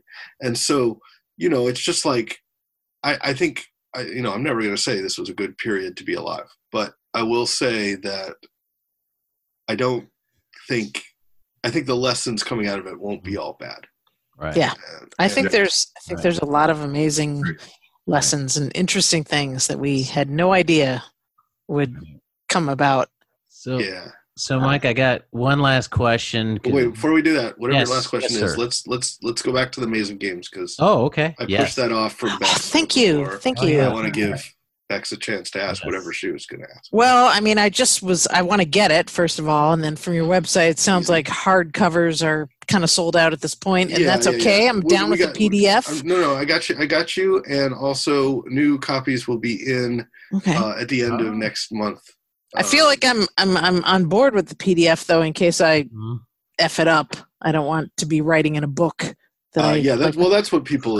So but the- also Yeah. i read somewhere in the thing uh maybe i misread um does Wil Wheaton do an audio book oh yeah, yeah, yeah. how would So- you do the puzzles Oh no, no, no. So in an so uh, audiobook? that's fair. That's totally a reasonable question.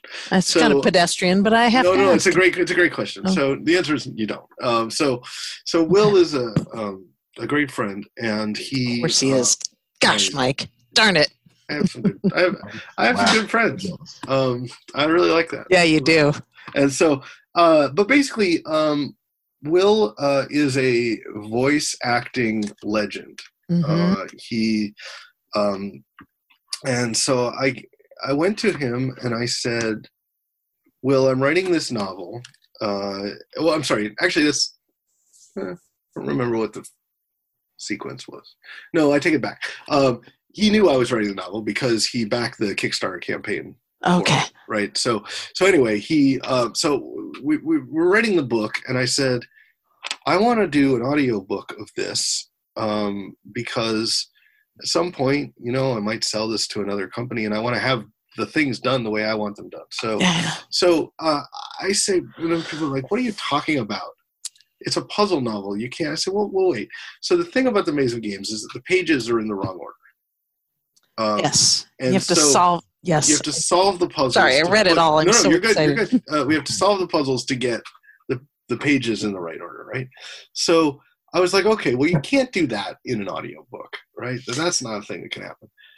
But it's interesting to just get. So what we did is he recorded it, and then we assembled it in two orders. The first order is the left to right order of the pages. So if you want to listen to the book in a in a very sort of weird surrealistic puzzling way and try to figure it out like how do these elements all go to each other? It's a really fascinating listen to listen to it in the unsolved order. Um, because you're just like where did these characters get this sword? How did this you know and, oh this must have happened before that. So it's got sort of this weird audio puzzle environment. Um, Okay. uh, Does and- it? So it doesn't take away from it. To, no, but so what? What people tend to do is uh, they listen to Wil do his. So he did seventy voices for this thing because Oh, the, the Seven thing about 70, 70. yeah, seven zero. Because Oh. the thing is about this book is that it takes place. It's the characters are going through a maze of uh, puzzles, and it's really dangerous. And they keep um, they keep uh, running into different monsters and and people, and so each two page spread is its own story page and puzzle. And it's a unique kind of D and D style encounter, basically. And so that character only appears on that page. That character never appears again, right? So Okay. so he was just like, I'm totally, and so I called him up and I said, Wil, I want to do an audiobook. Uh, you're a professional at this. I was hoping you could teach me about this and then uh, recommend somebody to do this. And he said, Mike, if you let anyone else but me do this, I will kill you. Oh, oh, It's a direct seems like a quote. valid threat. All and right. I was just like, my friend is threatening with me with murder. All right. I Therefore- probably ought to, ought to listen to it. so and he did something he went in and recorded this and uh wrecked his voice i mean wrecked it like he oh, he threw did the equivalent of throwing out his back um for you know it took him out of commission for for a week or more is this but is this one one of the voices or? No no no. It just well i don't know. I mean the whole- just, just the whole range of it. But they had more fun they said he posted on social media that they had more fun recording that book than any other book that they'd ever done. Cool? um, and so so later we did a sequel sort of a, a an interquel? I don't know what the right word is. Uh, a chapter that inserts itself in the middle of the book it's kind of a you know uh, and uh, he recorded that and we did a series of audio puzzles that went with that we had lots of other people who were musicians and and uh, folks like like Molly Lewis and, and Kid Beyond, the beatboxer and stuff like that, come in and do do audio puzzles that were fun. And so, so the audio experience, I think, is one of my favorite things that we've done. It's it's kind of um, not me, and at the same time, a little bit me. Like it's like I'm more of a conductor than because I don't have any particular like I, I did some of the audio puzzles and I had I had fun recording those, but I'm I'm an amateur, um, and uh, and these were professionals and they were they were top Awesome. top billing. Gosh, that sounds cool. Awesome. Gosh, I want to get it. I don't even know. I don't even know how I want to get it. Now I want to get it Yeah. audiobook style. I, I but I also might- want I also you want the big deluxe book that Kickstarter offered and and I Uh, want you- the you might know extra somebody. I want the you know the freaking the gatekeepers cryptics and all that stuff. I kind of want that stuff. Well, that's that's But that's yeah. I might be We'll too see what late. we- I might we'll be too you- late for that. So. We'll hook you up. Oh, thanks, man. Thanks, So- buddy.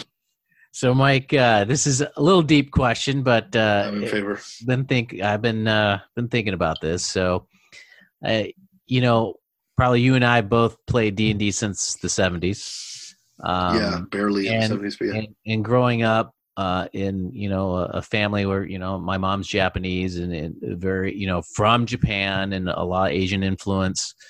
You know, when I came across D and D, it it was very Eurocentric, very white. Um, very much so. and now you look at it now, and not just D and D, but other RPG games, other RPG systems, very progressive, very diverse. Um, I remember when very bad name Oriental Adventures came out. Um, uh, when it A name that out, stuck around, just to be clear, for a long time. yes, it, it past did. its expiration Yeah. date. Uh, But- it did, it could have been like I was I was the creative director of one of the creative directors of the third edition Dungeons and Dragons, and Mhm. we could have changed that name, and there was strong resistance to changing it, and that looks like Wow. one of the worst decisions that a group of people associated with me has ever made. I, I didn't like the name, but as an Asian American Right? growing family, I loved the characters. Oh, being yeah. able to play something that was not Eurocentric, being to play a samurai, uh, was that was it meant so much to me. And Yeah. now, in in fifth edition and Pathfinder and all these games, the diversity is amazing. Is this was this driven because of market forces? We want to just want to make more money, or was it driven because nerds like us? Uh, those of us that kind of used RPGs as a way to get away from our own insecurities and and and, bigotry and, and harassment are now people who are actually running some of these companies and Yeah. being involved with game design, or maybe it's that's, a little bit that's both. a great it's a great question. Um uh it's very true that there was a turnover of personnel. Right? Like so that's that's not trivial um Mhm. the people uh, role-playing games came out of the midwest a, a group of you know white people reasonably privileged mostly men and it reflected what they loved you know tolkien was a wonderful author uh, some problematic worldviews uh, hp lovecraft great author real problematic worldviews right? Like i mean Yeah. like the most Yeah, right? Um but this is what they loved and it wasn't because they were racist and it wasn't because they were anti-women and it wasn't because they were homophobic. They weren't those things. It's just what they loved and they reflected that.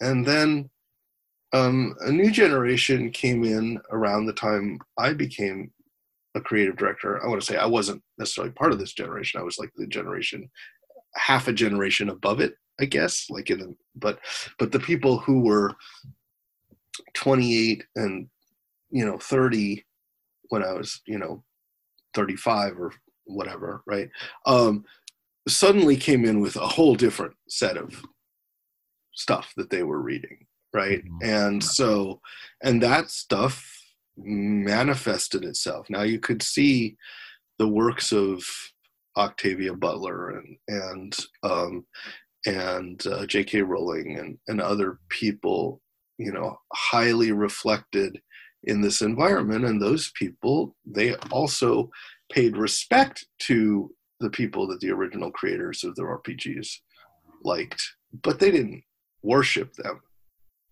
in the same sense that the original creators of d&d worshipped tolkien and lovecraft and and and so forth right?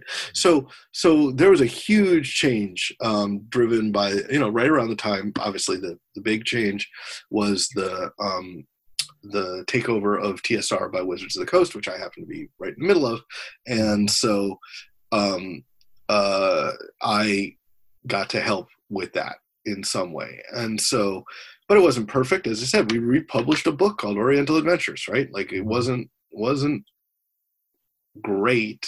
It was just better. I guess is a better way to phrase it, right? Mm-hmm. Then now you look at the indiv- the next thing that happens at the same time is the rise of indie RPGs. And now this group of people is extremely diverse, right? And they're clamoring against the stuff that that you know was there in the past. And now that that group suddenly becomes immensely popular. Like all the people like me want to be those people. And because they're having all the fun. And so I think that those those are very much creator driven for forces, right? So that's that's that's part one. Part two is the market. Um, uh, you can't you cannot tell the story of role playing games and tabletop gaming without uh, telling the story of Vampire the Masquerade, um, which was the greatest diversifier in the history of gaming. Um, suddenly, it went from there's there's ninety percent of people who are playing the category RPGs to in this game, fifty plus percent of the people playing are women, Huh? right?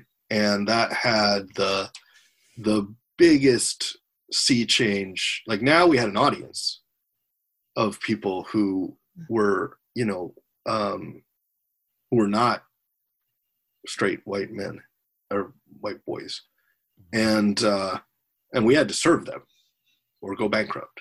Like we had to, we had to. That, that that's a market force that shaped. Like you cannot overstate the impact of that game on the gaming industry. It's it's like number three or four on Wow. the list. Wow. And I didn't. so- I didn't even. Yeah, know I didn't know that either. Wow, that's Yeah, and so enlightening. just I mean, just at the point where like you're you're walking around and conventions are just different, right? You're just like Yeah. you you could notice it at the time of like not just I mean, you know, I hate to to do it uh, on the basis of physical characteristics, but but not just that there were a lot of women there, but they were dressed like vampires Mhm. right like they were dressed in these you know like they were they were incredibly noticeable right because they became a dominant force like you couldn't you couldn't walk you couldn't walk through a gaming hall and not realize that you were in a different space Okay. in 1991 than you were in 1987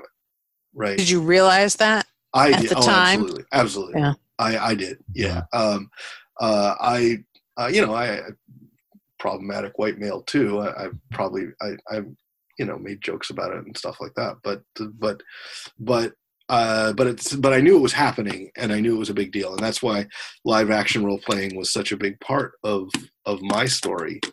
Um, founded a company called Livewire. We did a lot of celebrity based live action games. We had a much more diverse environment. Um, and just realized that this was the future. And so that's, you know, one of the reasons that my company has spent so much time um, being diversified is that I got to go through that as a person, as a player, as a game master, as a, you know, and I thought it was great. And I so, like- yeah, Sorry. ahead. no, please. I- I was just gonna say I feel like it's it's it shouldn't be a I don't know not a burden but a it shouldn't be a a chore or a thing you have to think about but it should be this like welcoming awesome new shit that you've never thought of before like including all these people and you know it's just it's just it should be just eye opening instead of a chore you know and and I just I don't know Well, it was, and it, it was also good for like you know, stop writing the awful stuff. You know, stop writing this, stop writing that story where the the princess has to be rescued from Where she the trips. ravages of the orcs. Just Right. stop it. It's lazy. It's boring. I do hate when they trip.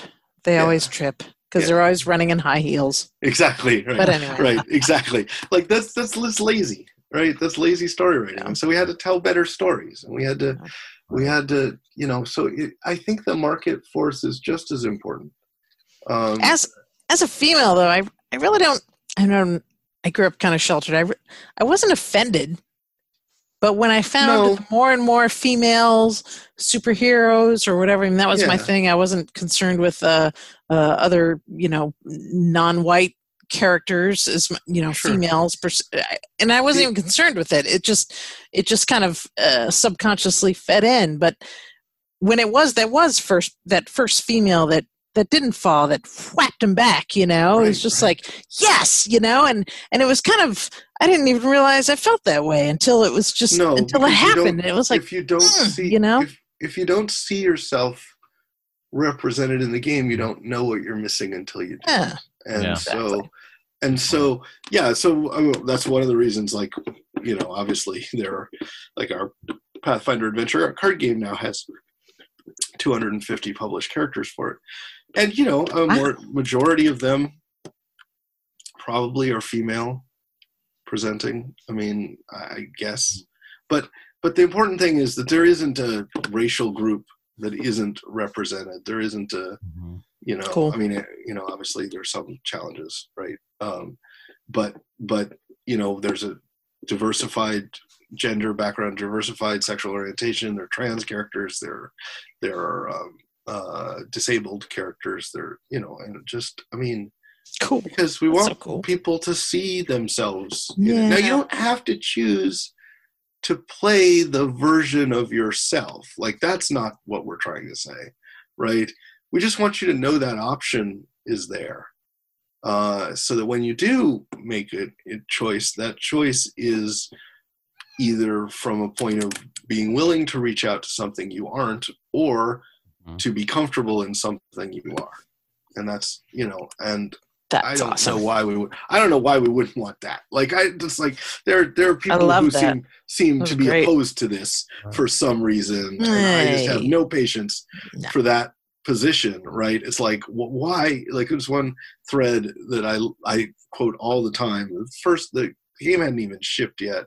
Pathfinder adventure card game hadn't actually gotten to shelves. We just debuted it at Gen Con. And the quote on Board Game Geek, the thing is, why so many female characters? And that person just got dog piled because They it's should. like, yeah, because oh, it Why just not, man? Why you, You not? saying, you saying, now my son, oh, Oh please my don't bring your son into this. Well, my, I don't want to raise my son to believe that he has to be a female to be. I'm like, really? Wow. Why don't you let Wow. your son figure this stuff out for himself? Because I don't know why that surprises me. Job. Jeez. I don't know why that surprises me, but I guess Well, it's the naked versions of it are the, always the surprising ones, right? The ones that are the ones that are sort of couched in in in you know you, you sort of expect those, but you never like expect to see it right in front of you. And so and it's just like yeah, we had six female characters in our first release and five male characters.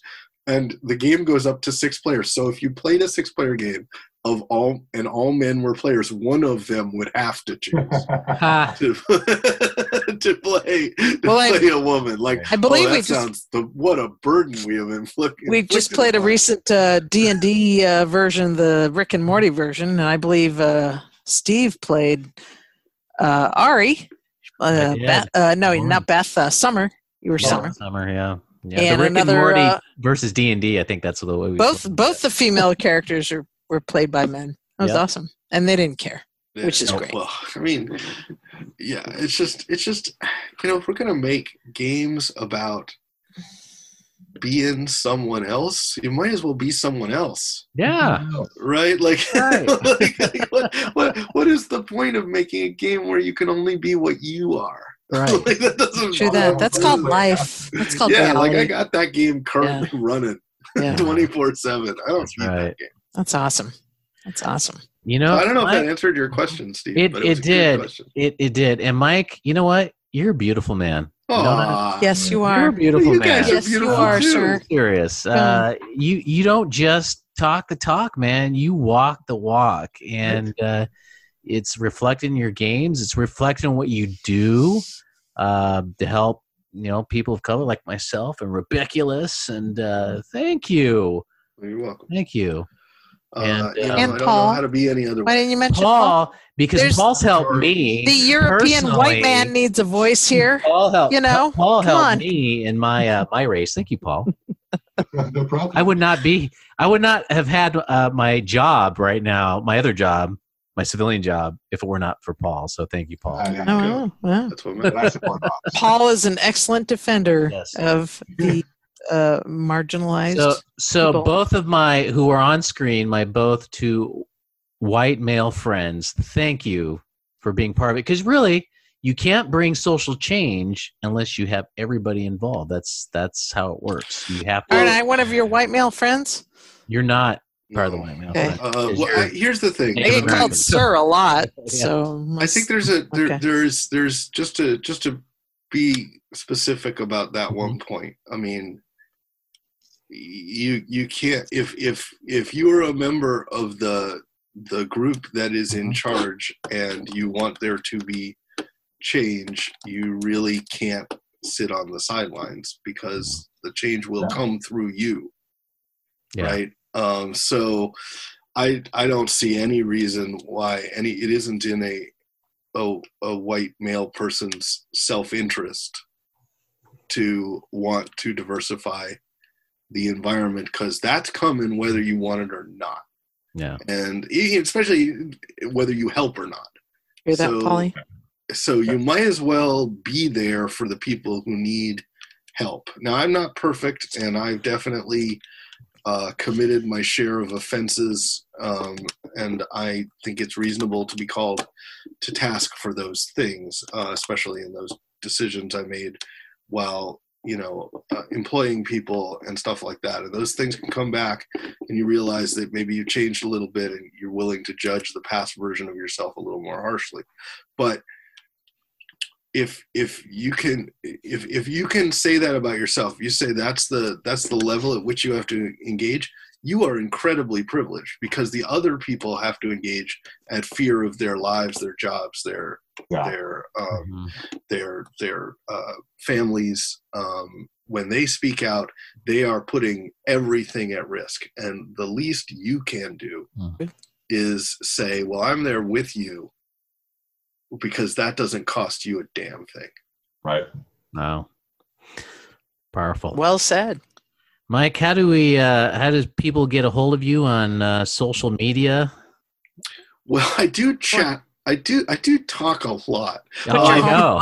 Put your home phone number right Yeah, here me. up on the screen. Um, it's been close to that um, thank you thank you gamergate um, uh, so uh, I I use my own name. Unlike a lot of folks, I just I just use my own name everywhere. So Is it all can find caps? No, uh, Oh. only on the cover of the Pathfinder read that, Adventure yeah, card game okay. in really big letters, which I really hate. I was Um, confused by that, but, but okay. uh, but no, um, uh, uh, I'm just Mike Selinker at Twitter on Twitter on on Facebook. Um, Lone Shark Games is the name of my company. Uh, you can go to lonesharkgames.com uh, to see all the you know all the free and charity stuff that we do, and and check out our store and our blog and, and stuff like that. Um, you know, we're we're a company that values its customer base and its its community a lot. So we will engage with you on whatever issue you want us to engage with you on. So please come find us and talk to us. Wow. Awesome. Thanks a lot, Mike. Thanks for coming on our show, and um, well, hopefully we'll get to see each other again in person. That would be kind of nice. Uh, well, you know, if you need me for anything, you know I'm there. And let's let's do the plug of the thing that we talked about earlier. Um, the you contributed foreword to my next book, um, Game Theory in the Age of Chaos Omnibus Yes. Edition. Uh, it's gonna there's gonna be ch- uh, proceeds going to uh, various groups and candidates fighting against fascism. I'm very happy to be riding alongside you. So Thank uh, I'm and, honored. and I, I encourage people to go on your uh, your website, Lone Shark Games website, and uh, read what you wrote. I thought it was absolutely amazing and awesome, and I really appreciated it. Yeah. cool. very honored. Thank you Cool, very cool. much. Thank you for having me on your show. This has been Yes. great. Yes.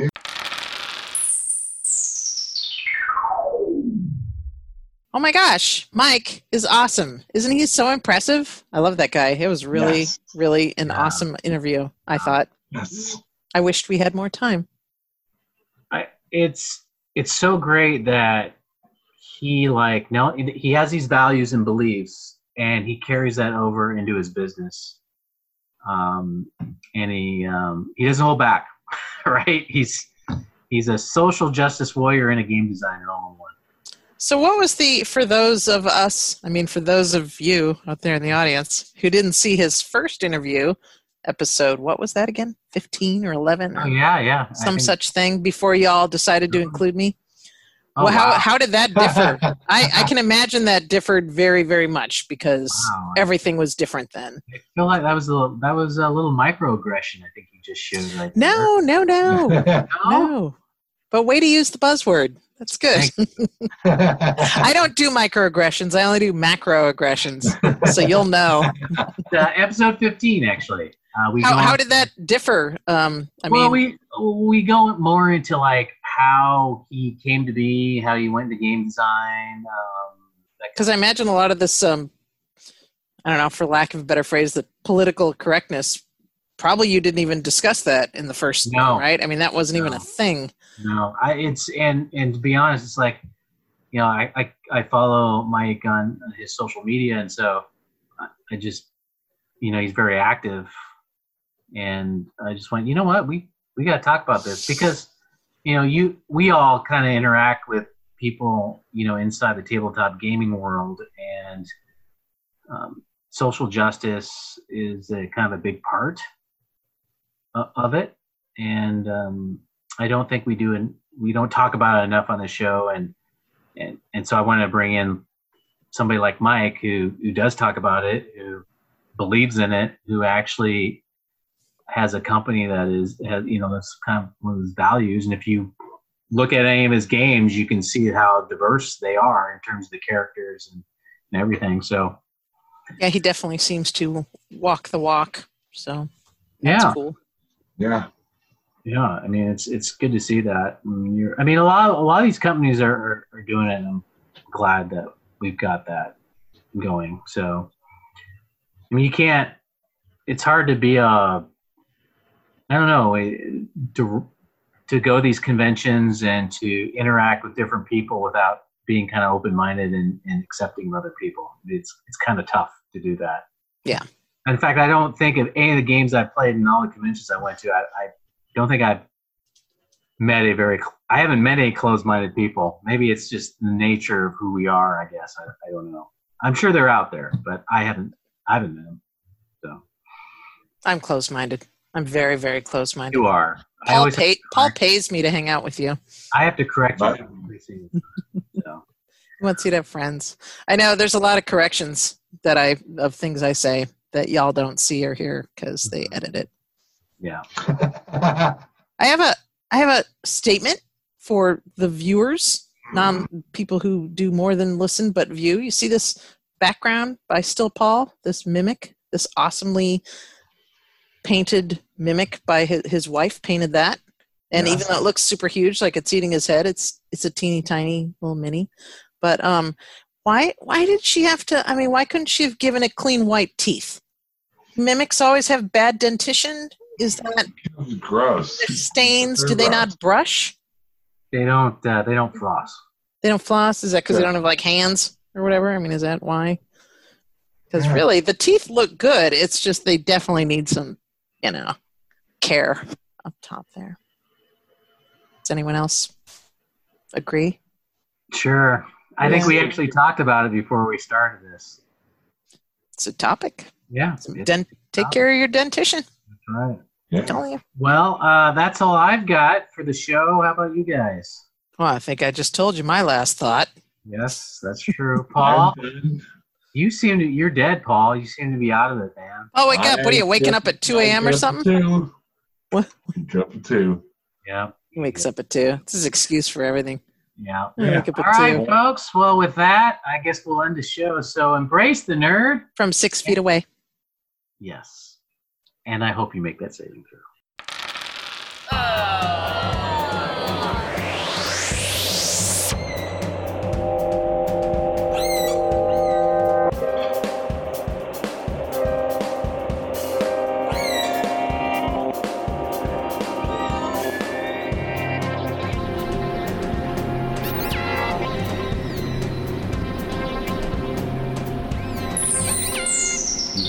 listening to the Geeks of Cascadia podcast, featuring Steve Hobbs, Paul Anderson, and Joe Costa. This podcast is brought to you by OrcaCon,